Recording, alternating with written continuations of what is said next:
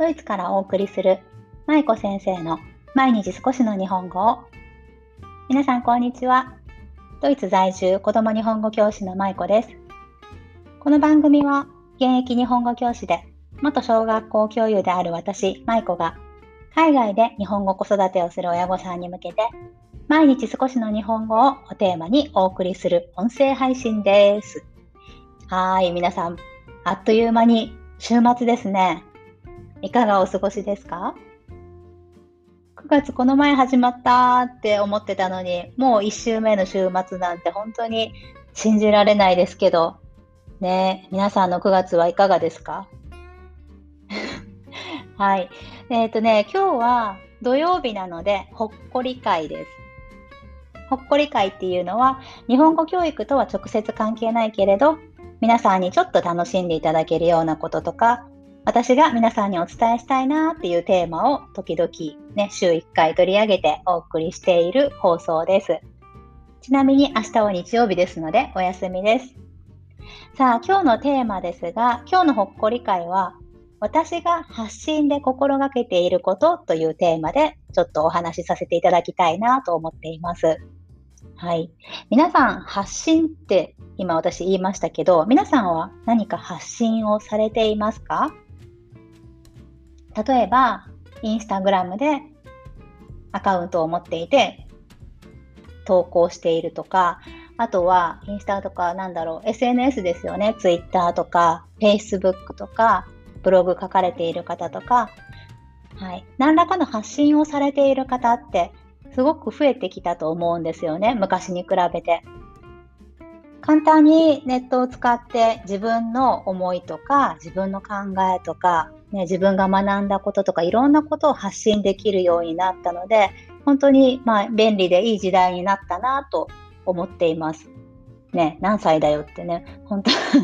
でも本当にそういう時代になって、こここ個々の、あの、個々人がこう思っていることっていうのがこう簡単に知ることができるようになったのはすごく素晴らしいなと思ってるんですよね。まあ、それでちょっとあの前置きが長すぎるんですが、私が発信で心がけていることっていうことで今日はお話をさせてください。はい。私は現在、インスタグラム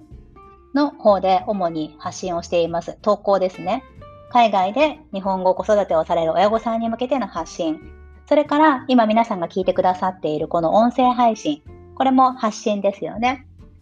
私はこの主に2つのツールを使って、ツール、プラットフォームを使って、え発信させていただいているんですが、あのー、あんまりインスタにこういうことか、インスタとかにこういうこと書かないんですけどね、私発信するときっていつも必ず心がけていることっていうのがあるんですね。それは何かというと、相手の目線に立って発信すること。これをいつも必ず心がけて発信をするようにしています。どういうことかというと、例えば私が先日お話しした親が日本語に執着することで起こる3つの弊害っていうのを先日ね、昨日ですね、はい、お送りしましたが、例えばそのテーマについて発信をしたいと思った時に、私はどこに目を向けて発信内容を考えるかというと、やっぱり親御さんなんですよね。まあ、私自身も海外で子育てをする身なので、皆さんのお気持ちとかはね、こう、あのー、はすごくよくわかるんですけど、まあ、そういった風に私が発信する内容を届けたい人たちは果たしてどういうことが知りたいのかなとか私の投稿を見て私のこういう発信を聞いて皆さんはどういうふうに感じられるかなとかもし私が皆さんだったらこんな風なことね、もっと知りたいなとか深掘りしてほしいなとかそういうことをいつもいつも本当にずっとね考えてるんですよね。で、なんでこういうことをするかというと、やっぱり情報って今本当にたくさん溢れているので、簡単にいろんなところにアクセスして自分の好きな情報を得ることがね、あの簡単になってきたわけですけれどもやっぱり自分の好きな情報を集めるといっても時間はすごくかかるわけですよね。例えば私だったら日本語教育とか海外でのバイリンガル、マルチリンガル教育の情報なんかをインターネットを通してすごく集めるんですけど、やっぱりそういう時に、なんていうのかな、ホームページとかを見ていても、厳選されたちゃんとしたこうエビデンスに基づいて読者が分かりやすいようにまとめてくださっているサイトもあればもう何て言うのかな自分が思ったことばっかり書いているサイト、ね、ちゃんとした証拠もないけどもうバイリンガルってこんなもんですよみたいなことをねこうダラダラダラと書かれているようなサイトもありますし本当にピンキリなんですよね。で私がどちらの方が読みたいかとかどちらに信頼を置いて読んでいこうかなって思うかというとやっぱりその前者の方ですよねちゃんとエビデンスがあって読者のことを考えて書かれている記事とか文章にすごく惹かれるわけですよ。で多分それって皆さんも同じだと思うんですよね。まあ、インスタとか、そのツイッターとかフェイスブックとか、あの、その情報源どこなの？みたいなこともね、よくあると思うんですけど、やっぱりこう、きちんと、まあ、専門的な目線とか、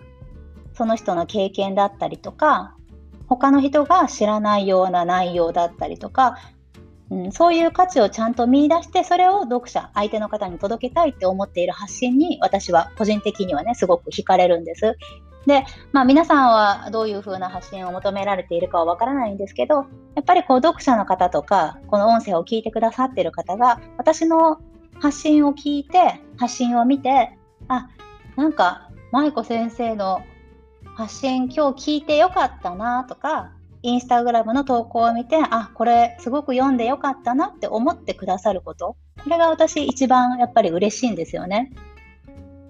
もちろんこの音声配信もインスタグラムも無料でやってるので、無料でやってるからこそ力を抜いてというかね、なんていうのかな、まあ、適当にやることはできるわけですよ。でもやっぱり適当に出すと、適当な方しか集まらないですし、適当な反応しかやっぱ返ってこないんですよね。私がそういう無料媒体とか、まあ、自分の情報発信の中で何を求めているかっていうと、私が発信をすることで、海外で子育てされる親御さんが、ちょっとでもこう勇気づけられたりとか、あ、日本語教育って意外とこうやっていけそうじゃんってこう思ってもらうこと。まあ、それが私のゴールなんですよね。で、そのためには、やっぱり私が情報、正しい情報をちゃんと発信していくこと、そして皆さんに分かりやすいように、こういう手順でやっていったらいいですよっていうことを発信していくことかなって思っています。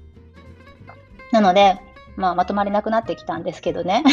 そういうふうに相手の目線に立って発信することっていうのはもう私の中ではもうマストですね。もうそれを前提にいつも投稿を作ったりとかこの音声配信のねあの原稿を書いたりとか、ね、そういうことをしています。逆にお聞きしたいんですけど、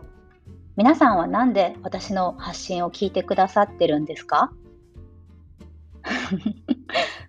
とふと思う時があるんですけど、多分ね、それって何かこう惹かれるものがね、あるからだと思うんですよ。そういうふうに感じてくださってるからだと思うんですね。すごく嬉しいですし、ありがたいんですけど、ね、だからそういうところがこう、やっぱりあの発信には大事なのかなと思います。皆さんがあちょっと今日舞子先生のあの配信聞いてみようかなとかちょっと投稿読んでみようかなって思ってくださる気持ち？それはなぜなのかなっていうことをいつも私は考えるようにしています。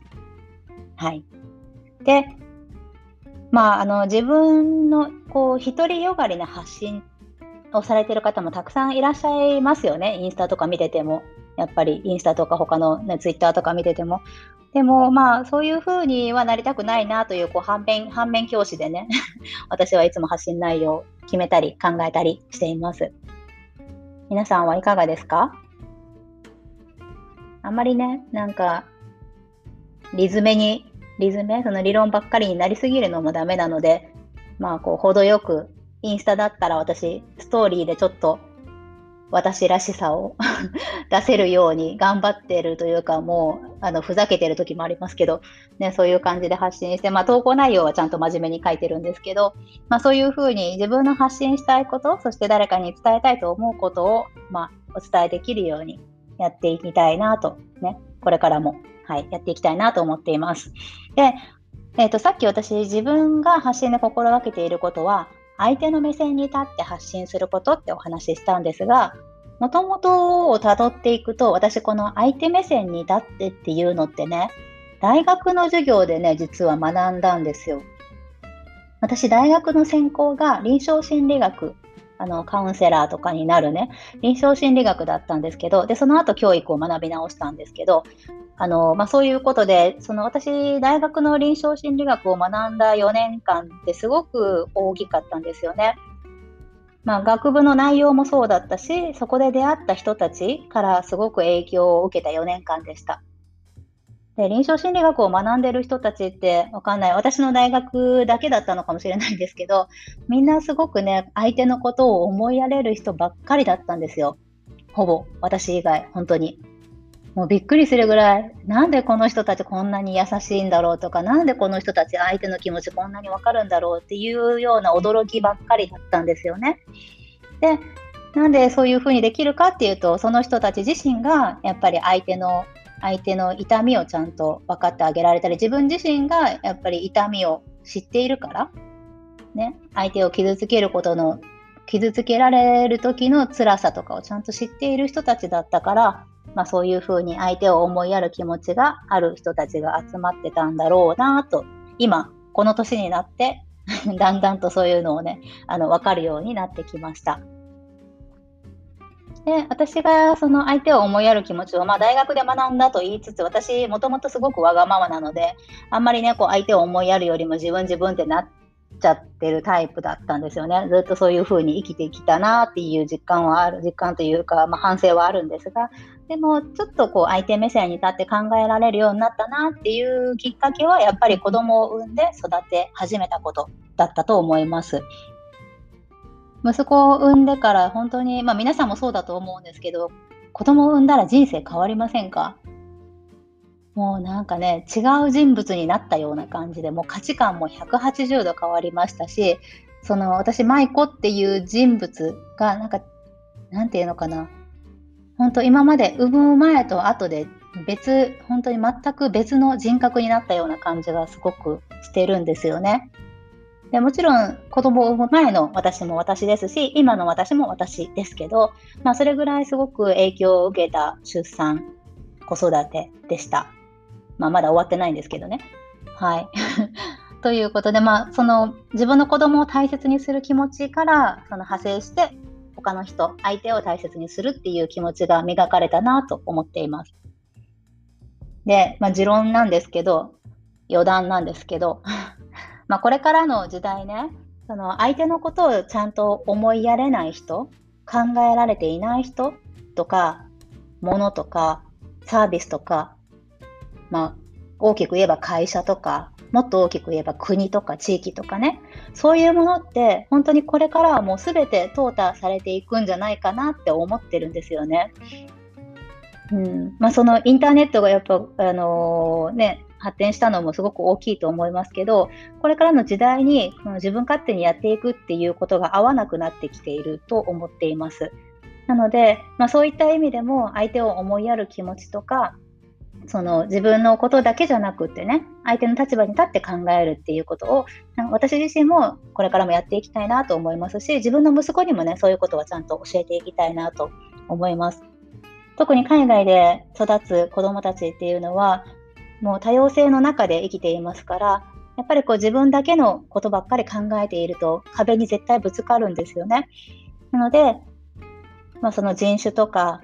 生まれた国とか住んでいる地域とか話す言葉とかそういったものに関係なく相手の立場に立ってあ自分もこうだこの時こうだったら嫌だろうなとか、まあ、こういう時に優しくされたら嬉しいだろうなとかそういうふうに相手の立場に立って想像ができるような子どもたち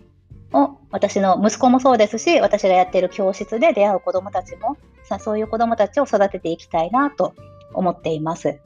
はい。ということで、今日はすごく真面目な回になっちゃった、ほっこり会と言いながら、すいません。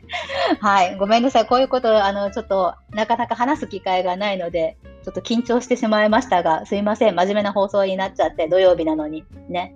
はい。でも最後まで聞いてくださった皆さん、本当にありがとうございます。